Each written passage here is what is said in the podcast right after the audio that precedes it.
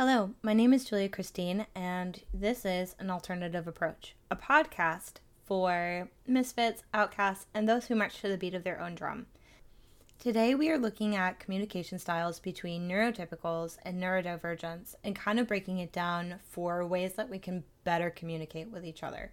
I'm going to be looking at three approaches that can be taken from either side to help with this communication. The first communication breakdown that I would like to look at is the high probability that somebody on the neurodivergent spectrum is going to over explain.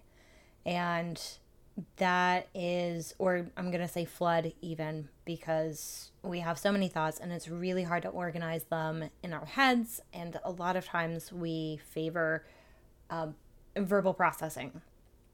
This can be hard on neurotypicals because they don't need that much information as much as maybe we would, or they have a different process.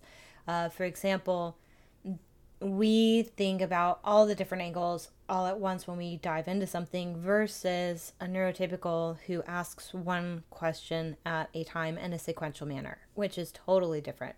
Um, the first thing that will help on both sides is patience. And I know that's really hard for especially neurodivergence when you have a thought and you don't feel like maybe you don't feel like it's going to come out if you don't say it right then.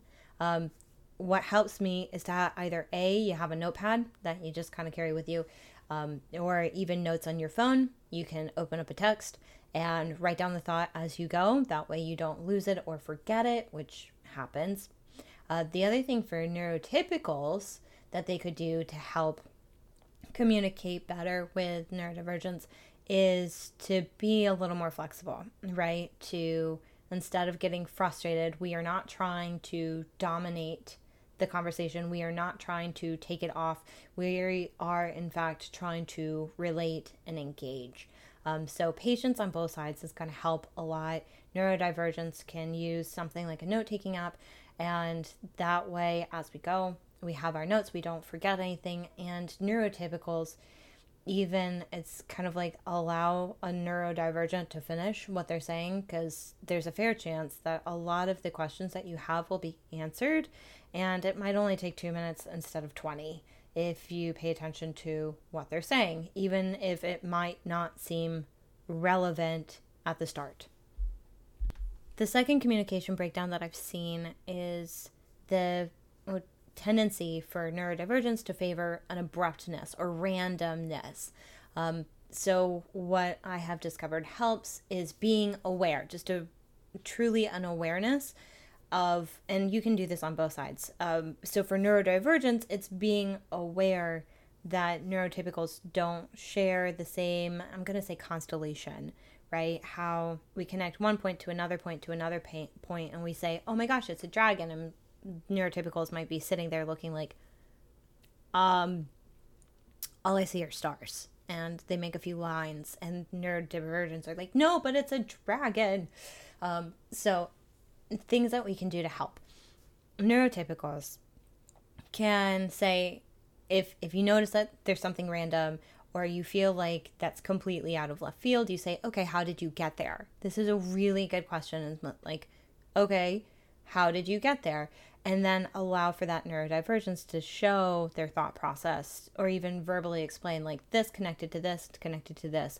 Um, and for neurodivergence it might be um, before i go into this i want to tell you i went you know you said this which connected over here which connected over here which connected over there. And it helps a lot with the understanding between the two to really bring forward a better understanding moving into you know because the idea here is to move forward in conversation in a way that is beneficial to both parties.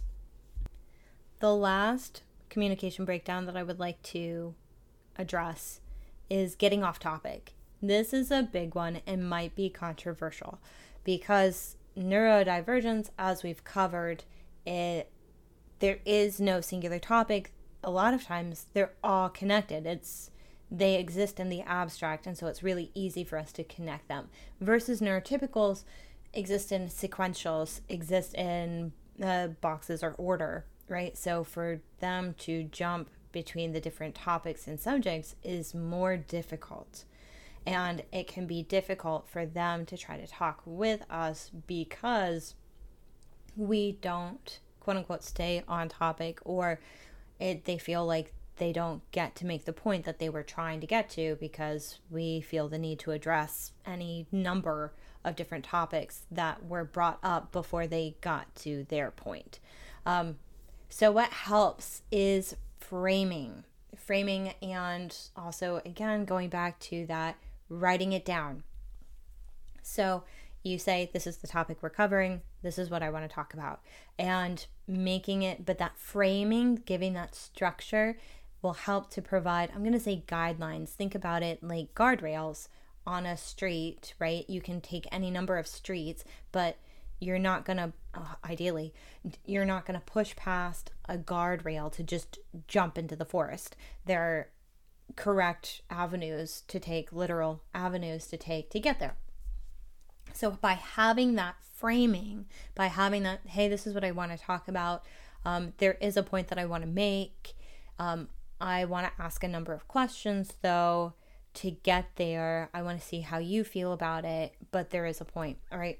And that helps to set setting expectations on both sides helps immensely for communication breakdowns.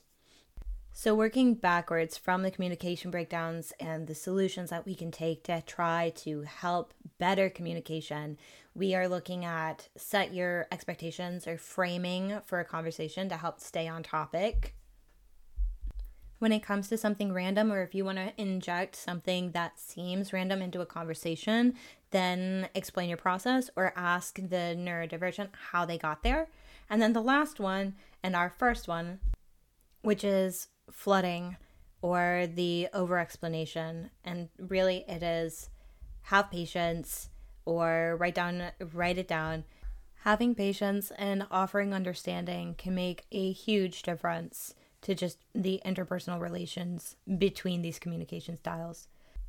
My question for you this week is what are some of the communication breakdowns that you've seen and how are some ways that you have found to get around it that you've noticed that, wow, this really helps when I do blank?